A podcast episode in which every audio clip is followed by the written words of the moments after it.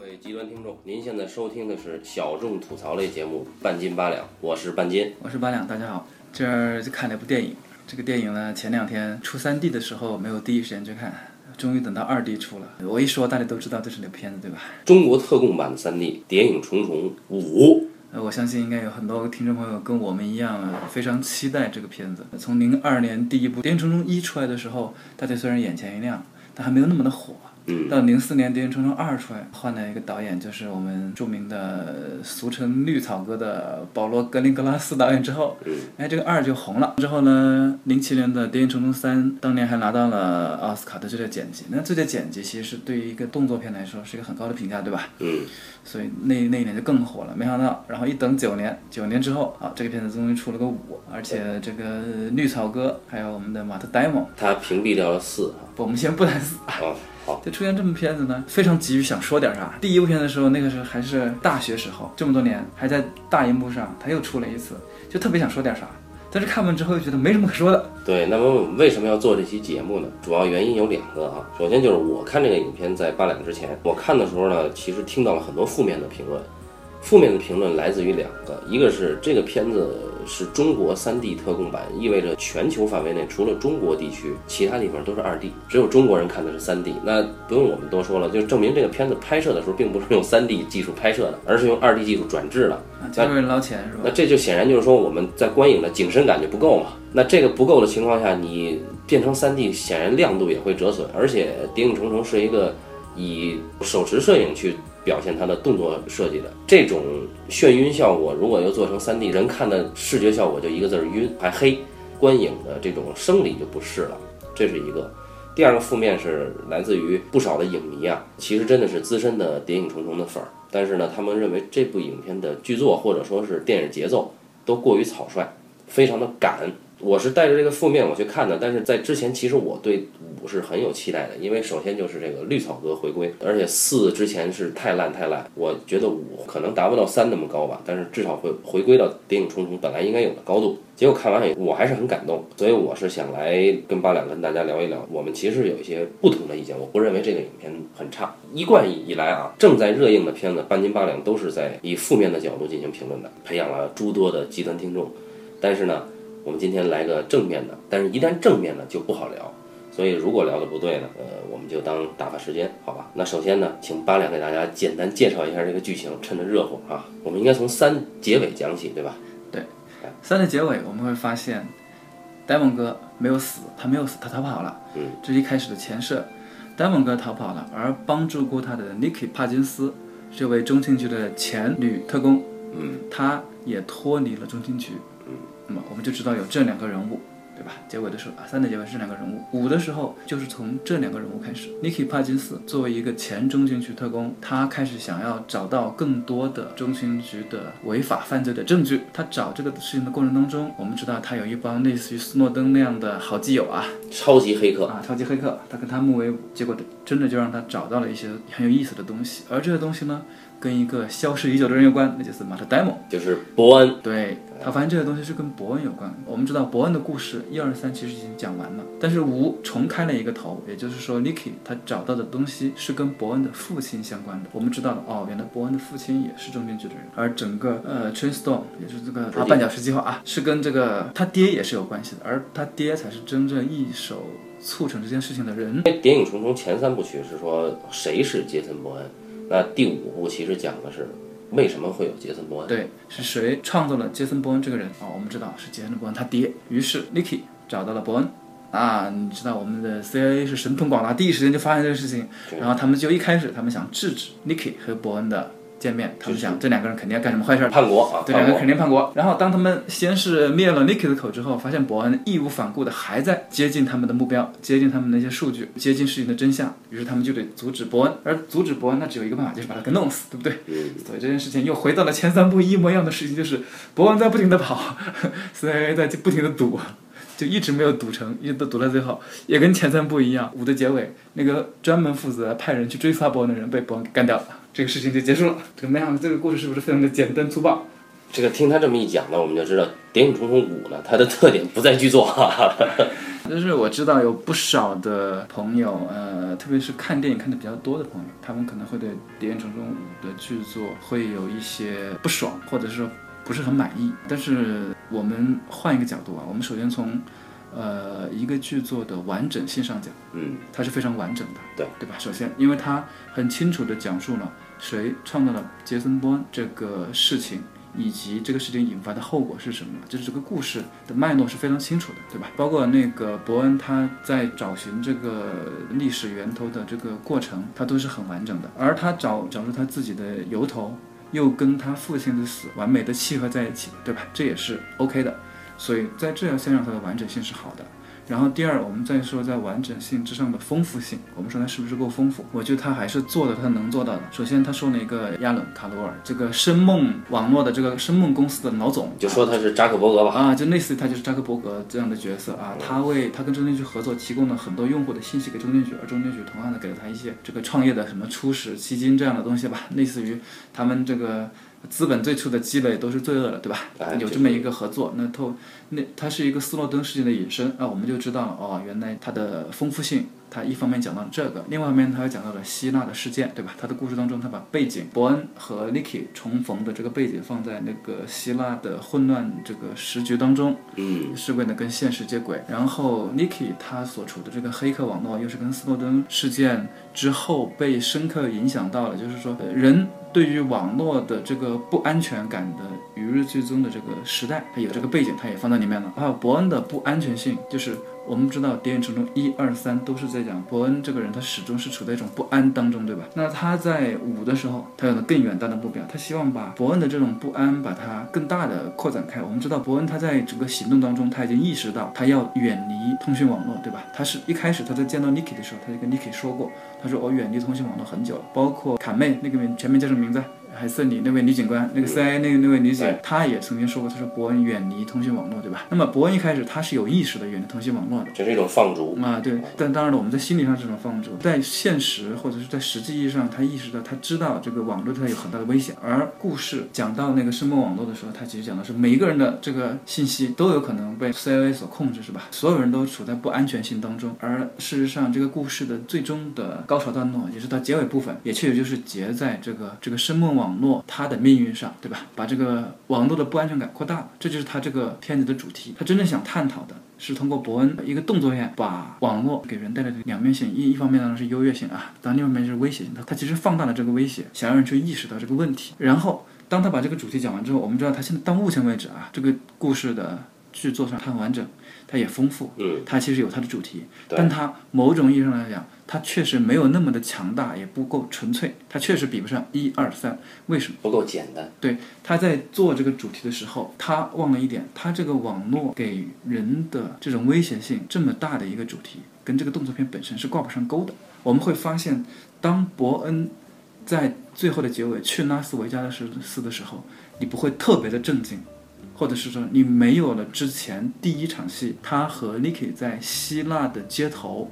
重逢、见面、探讨，然后 Niki 死挂掉，对吧？Niki 牺牲了，就剩他一个人逃回来。那个那一段到那儿为止，都是电影中一二三的节奏，那是对的，因为事件是跟这个人物本身相关的。你可以找到的东西虽然找到了很多 CIA 的罪证，但是真正它是跟伯恩相关的，是谁创造了它，对吧？它是一个跟这个主人公息息相关的一个事情，它没有那么的遥远。而这个他们两个人物是被一个强力机构。所追捕、所威胁的，所以它是一二三的节奏。但到了五的后半部分，他去伦敦找那个前特工的时候，我们可以说他依然还保持着之前几部的风范，他依然是在为自己的命运做斗争。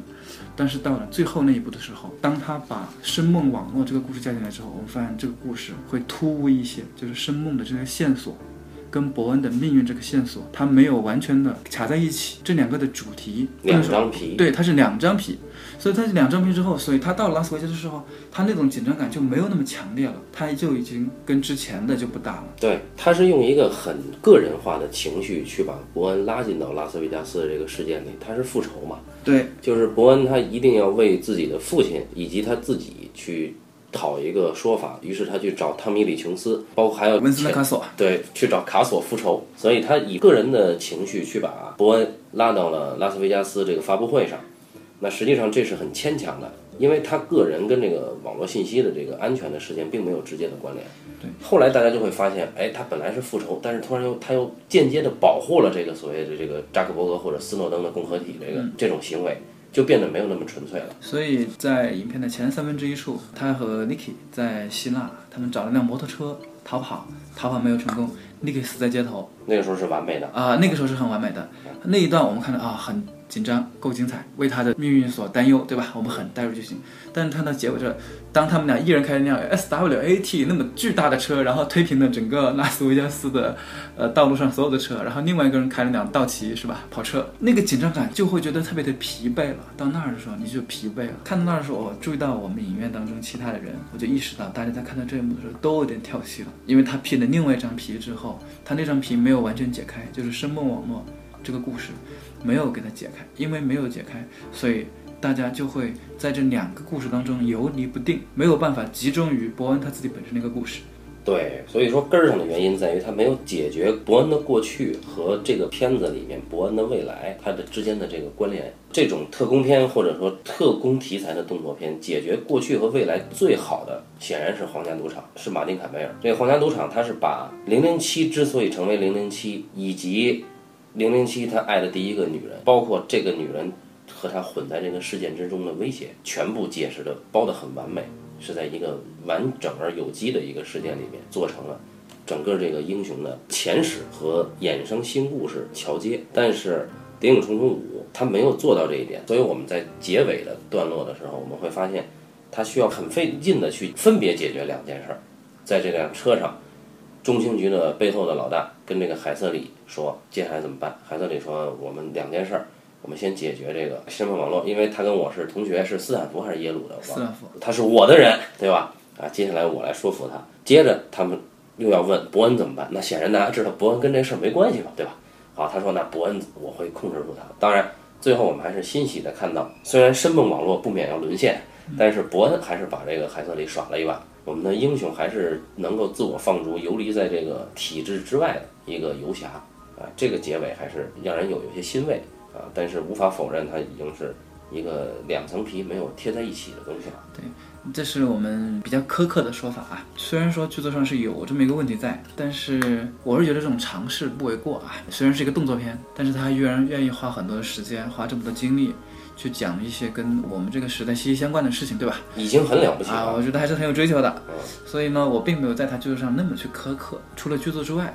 嗯，他不承认他拍的很好啊，他依然拍的很好。绿草哥的水准其实也是一个震荡不停的水准，他并不是能够一直都非常好的解决他的这个喜好，就是他的导演风格和内容的问题。他之前在对他之前应该是零几年的时候还跟也是马勒戴蒙拍拍绿区。我们为什么不提别的啊？为什么要先提绿区？绿区讲的是一个美军士兵，对吧？他在中东地区做维和任务。我们想一个士兵带着一队小队人。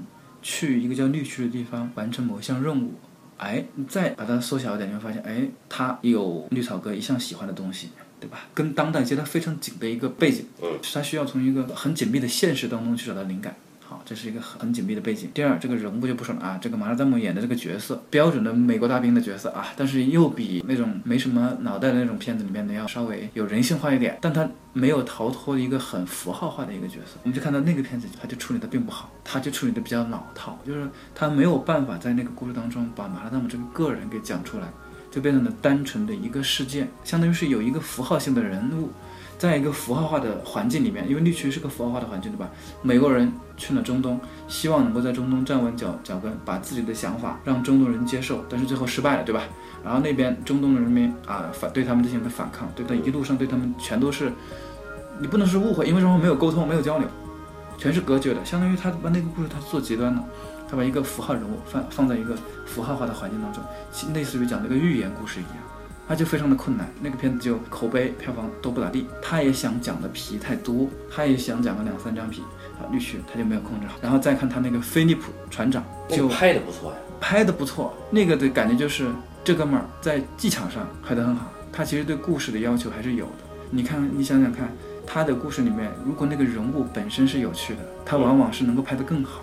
包括他那个《谍影重重二十三》，包括他以前那个拍那个爱尔兰那个冲突那个血腥星期天，然后再看他的菲利普船长。菲利普船长是因为汤姆汉克斯自己那个人物也是很有意思的一个人物，对吧？虽然被汤姆汉克斯演得过于的美国化了一点，趣味性没有那么的够，但是相对来说还是个比较复杂的有意思的人。就是你给他一个这个人物比较有意思的人物，他始终是能够拍得好的。在《谍影重重五》里边，希腊那一段拍的还是不错的，伦敦那一场也还可以。柏林那场比较小巧，对吧？北美那边要么就是中情局里面在开会，要么就是去拉斯维加斯那场戏，对吧？它主要就是那么几几场大戏。我比较欣赏的还是伦敦和希腊。拉斯维加斯那场也不是不好，就是觉得可能也是看那个地方就有点疲惫了。按道理来说，他看那个地方，他应该能够意识到有一点点疲惫的，可以适当的删掉两三分钟，我觉得应该是可以的。其实拉斯维加斯这块戏有一个问题是在于伯恩的处境已经安全了，相对。就是当海瑟里做了他的内应以后，大家就已经不太再担心伯恩的安全，而是看伯恩怎么样去复仇。其实关键在这儿，但是事实证明，伯恩的复仇是被这个所谓扎克伯格这种人物给打断了。然后再往后，这个扎克伯格这边这事儿没有解清楚的时候，他去跟这个文森卡索啊去追车的时候，大家的心就有点乱，急于想看到后面的结果，不想看这个过程，所以不够纯粹。但是我们还是要说。迄今为止，能够把动作片上升到网络安全作为威胁的这个高度的，很少很少。因为之前特工题材的，要么就是冷战，要么就是托拉斯集团阴谋，要么就是这个曾经的一些战争贩子退役了，所谓纳粹思维。但是很少有触及到当代这么敏感的一个话题，尤其是当这个 Facebook 其实提出了自己的理念。第一步是要全球无死角的去做这种互联网的无线网络的联通，对吧？第二步他们就要做 VR。那其实，在这样的前提下，人与人之间的关系其实离得更近，个人信息的隐私就更敏感。所以，网络的双面性啊，在这个片子里面其实提出来了，而且提得非常巧妙。他设计了一个亚伦，亚伦这个人物，他是中情局扶植起来的。也就是说，你要想做一个成功的、影响力足够广、覆盖足够宽广的这么一个网络的话，你需要寡头的帮忙，甚至是政府的帮忙。但是呢，当你不受控制的时候，你妄想把人的隐私脱离开政府控制的时候，这个时候政府要收拾你。那接下来显然又是我们知道，肯定又是一种妥协。所以这个片子并没有对网络有一个极端的批判态度，但是它其实给出了网络到底是怎么回事儿。包括一开始 Niki 他盗取这个网络信息。也是通过非法的手段，所以网络正着玩和反着玩都有。那其实他提的这个丰富性或者说复杂性是足够了，只不过可能是没有跟伯恩的个人身份的这个问题嫁接的够好。这个呢，只能说是希望这个片子能够有更大的广度和深度的一个想了个招吧。因为这个绿草哥他一直是一个这样的导演，对吧？我们看他就跟就像刚刚说的这个片子，绿区说这个维和部队，对吧？这是美国人民正在干的事儿。飞利浦船长也是根据真实事件改编的，就是这个索马里海盗的事儿，对吧？电影《重重》呢，这个大罗五他自己有权利去掌控了，他开始讲这个网络安全的事儿，反正他就是关心时事嘛。这是好事儿，他特别喜欢关心时局当中的一种冲突。中东那边有这个政治冲突、文化冲突。索马里海盗的根源其实也是一个，也是政治文化冲突，对吧？它是个政治地缘的事儿。对，然后这里的网络，网络以后也是政治的一部分啊。网络版图也是政，也是个政治地缘。我们自己去看一看当今世界这个呃即时通讯工具或者是搜索引擎这种全世界的分布，你会发现啊。这就是一个地缘政治的一个的一个分布图。我们看到我们中国孤零零的在一个红色圈圈里面，然后其他人在另一个圈圈里面，明显都是有区域划分划分。显然我们更安全吧？显然我们更安全啊。对吧我们是爱国主义者。说到这儿，我觉得我们有必要再更细化的聊聊，因为这个片子本身吧，他看的呢，我一直觉得啊，他片子没有大家说那么说的不好。嗯。我们刚刚也说了，其实是个不错的片子，也推荐大家去看一看。这个片子，你就说从这个专业上呢，有很多可说的。它剪辑、摄影，对于环境的设置都很有趣。动作设计虽然不如前面两段有什么特别惊艳的那种展现的，我觉得有可能是因为两个演员，一个是达蒙，一个是文森特·卡索，这俩也不是什么。特别擅长于 干这个的人，对于我们听众来说，我倒是觉得大家是不是对另外一件事情有兴趣？就是当我们有了一个很成熟的一二三的时候，我们为什么要搞个五出来，以及如何弄一个五出来？这其实我最开始看完一二三的时候，我是挺好奇的。他第一个是第一个是我是谁嘛，第一个是第一解决我是谁的问题，第二个解决是如何去寻找救赎的问题，对吧？第三个是找到这个罪恶的源头的问题，对吧？他已经把这个事儿给讲完了，其实很清楚。那他如何是想到把五给弄出来呢？《谍影重重五》它核心的故事其实是要把之前的这个我是谁这个事儿啊，给它凿死，凿成一个宿命。就其实它涉及到了一个他父亲其实做了一个原罪，然后他去背这个事儿。按理说哈，以杰森·伯恩这个个人的身份来讲，他有两重身份，一个是他是他他爹的儿子，大卫·韦伯，第二他是国家的特工，国家高级公务员。那这两重身份，一个是国家，一个是老爹。那老爹其实当然也是为了国家去做的这个所谓绊脚石计划。当然，最后他发现老爹也是被中情局所利用。我们最后发现，杰森·伯恩所做的这些行为是叛国行为，为什么很过瘾？其实他就是老美一贯玩的这种寓言故事里的弑父行为是一回事儿。那我们这里也要打断一下，就是实际发生的那个贝鲁特那个炸弹事件前因后果，我不知道我的理解是不是完全正确的啊？是不是一开始他老爹 Richard 韦伯建议了这个绊脚石计划，对吧？嗯，建议这个计划之后，他呃确定的第一个人选就是他的儿子大卫韦伯。然后为了确定这个儿子人选，然后就找了一个特工，那个特工就是我们在影片当中在伦敦看到的那位特工先生，找了那位特工去观察他，观察一段时间之后。然后最终觉得，嗯，可以选择大卫韦伯作为这个绊脚石计划的成员。然后他们就对这个韦伯进行了，当当然了，进行了一系列的洗脑工作之后，在某一天正式跟他谈完，就是我们在电影三的时候看到的伯恩开枪杀人那个杀掉一个被蒙了头的那个人的那个画面嘛，对不对？在那之后，他正式成为了杰森·伯恩，对不对？然后在那一天，于是他来到了贝鲁特，找到了他爹 Richard 韦伯。准备告诉他爹这件事情，说我参加了一个什么计划，我要成为高级公务员了。而他爹跟他说的是，我要我做了一件事情他爹说他做了一件事情要付出很大的代价。啊。对，后来我们听到文森特·卡索和汤米·李琼斯，就是那位杜威中情局的杜威主管，根据这位文森特·卡索和杜威主管他们俩说的话来看，是不是是 Richard 韦伯，也就是大卫韦伯他爹，想去反对这个计划，或者是说想制止他儿子参加这个活动，想把这个事情给揭开，然后就被灭口了，是不是这个样子？嗯，应该是，就是他做了一件事情，他自己也没法挽回，但他想要抽身的时候，组织是不容许他抽身的，然后当着他儿子的面把他干掉，凶手就是文森特·卡索啊，一个很有魅力的意大利演员。好，我这个打断完了，你可以继续。那么，呃，我们看，把杰森·伯恩，把这个所谓大卫·韦伯是吧？对，大卫韦伯，把大卫·韦伯变成杰森·伯恩的是谁呢？根本上还是他爸呀。嗯，对吧？而他爸受命于谁呢？中情局。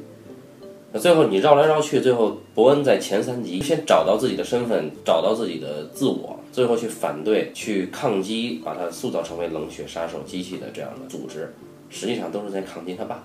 所以第五集给他盖了一个帽子，就是你翻不了身。你看第五集一开始第一场戏前奏是他的闪回，对吧？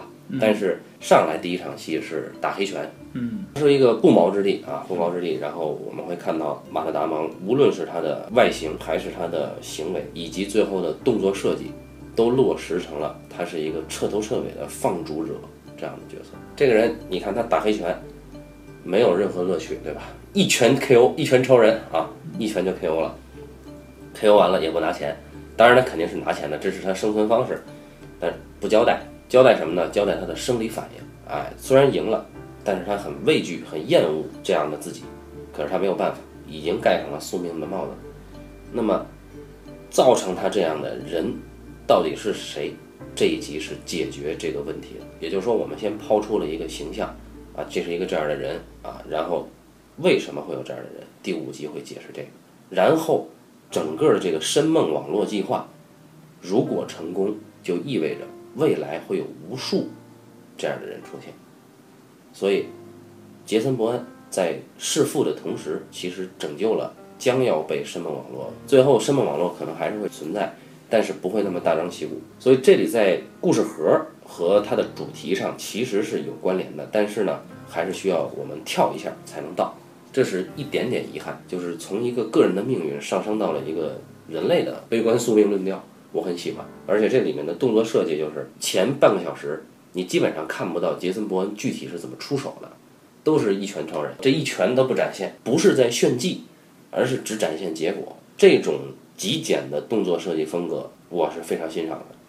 因为当时那个小东不是做客咱们聊聂隐娘的时候，不是曾经说侯孝贤曾经想找《谍影重重》的五指去合作嘛？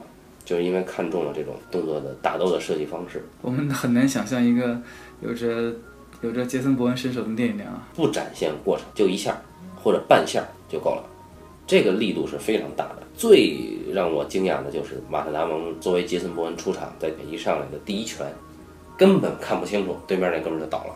那个剪的是真好，所以这个人是一个自我放逐、自我厌恶的人。那他如何重拾自我呢？其实悲观的是，这集我们看到他只是找到了原因，他没法重拾自我。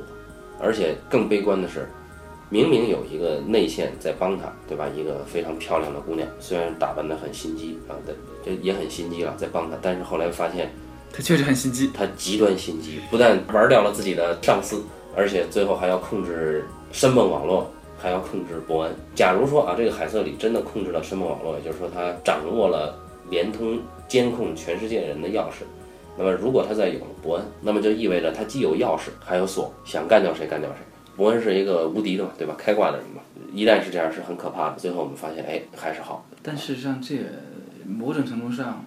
这也意味着很有可能电影可能拍不出六了。估计马特·达蒙也演不了了吧？再这么打，因为他把他的故事的源头把它封死之后，我是觉得最好的续集应该是那种能够讲述过去，也能够让观众看到未来。所以就是侠影之谜。对，哎，那皇家赌场。对他这个故事呢，是确实讲述了过去，但是你很难看到未来。当然了，这也跟伯恩这个人有关。伯恩这个人本身是一个没有未来的人。对。所以他也确实是看不到未来。因为我们知道，故事你往深的挖，只能往自己的命运挖，对不对？你把自己的命运已经挖到你老爹那儿去了，就是说，已经很难再挖出什么东西来了。之后。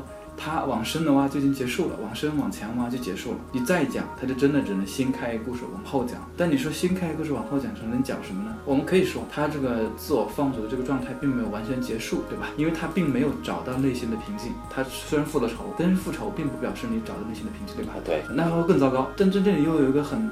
悖论的事情就是《谍影重重》这个故事，什么时候伯恩找到内心平静了，他就不是伯恩了，对吧？嗯，这故事就结束了。他的魅力就在于这儿。对，所以他这个片子不可能有一集拍出来是为了让大家知道伯恩找到了内心的平静。当然，呃，如果有，那就 game over，那说明大家就只能说这就是伯恩的终结了，对吧？结束。但是我们另外一说啊，就是伯恩这本书，书写的是冷战时候的故事啊，嗯，书的结尾确实伯恩找到内心的平静。书的结尾真的是的。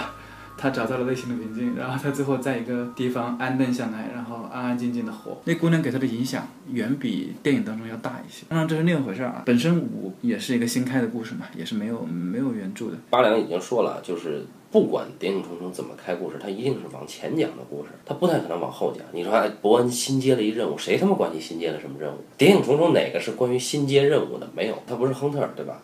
他也不是邦德，他没有新任务的。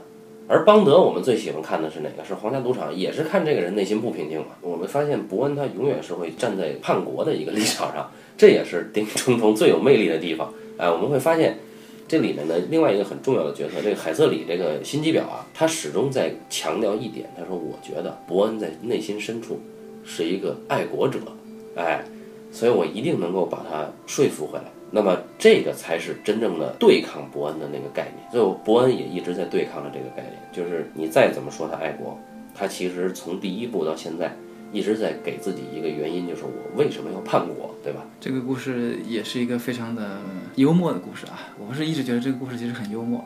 我们仔细想想，这个故事里面，我们的主人公要面对的敌人始终只有一个，就是国家机构。他这个里面没有什么黑帮。黑，因为黑帮根本不是他对手，黑帮是帮忙的，对，黑帮都是帮他忙的，就是这个故事里面永远是我们的主人公追着他的人永远都是政府机构，他要干掉的永远都是政府机构，呃，也不是商业集团，因为他不在乎啊，对，既没有什么通常意义上说的什么军火贩子啊，这个某冷战国家的遗留势力啊，或者是什么黑帮分子啊、山口组啊，通通没有，嗯，他就去干一个人，就是干 CIA，他就跟 CIA 死掐。那么这是一个，就是那如果我们认同了伯恩这个英雄角色，那我们就知道 CIA 肯定是大反派，所以所以他的每一集里面 CIA 都是大反派。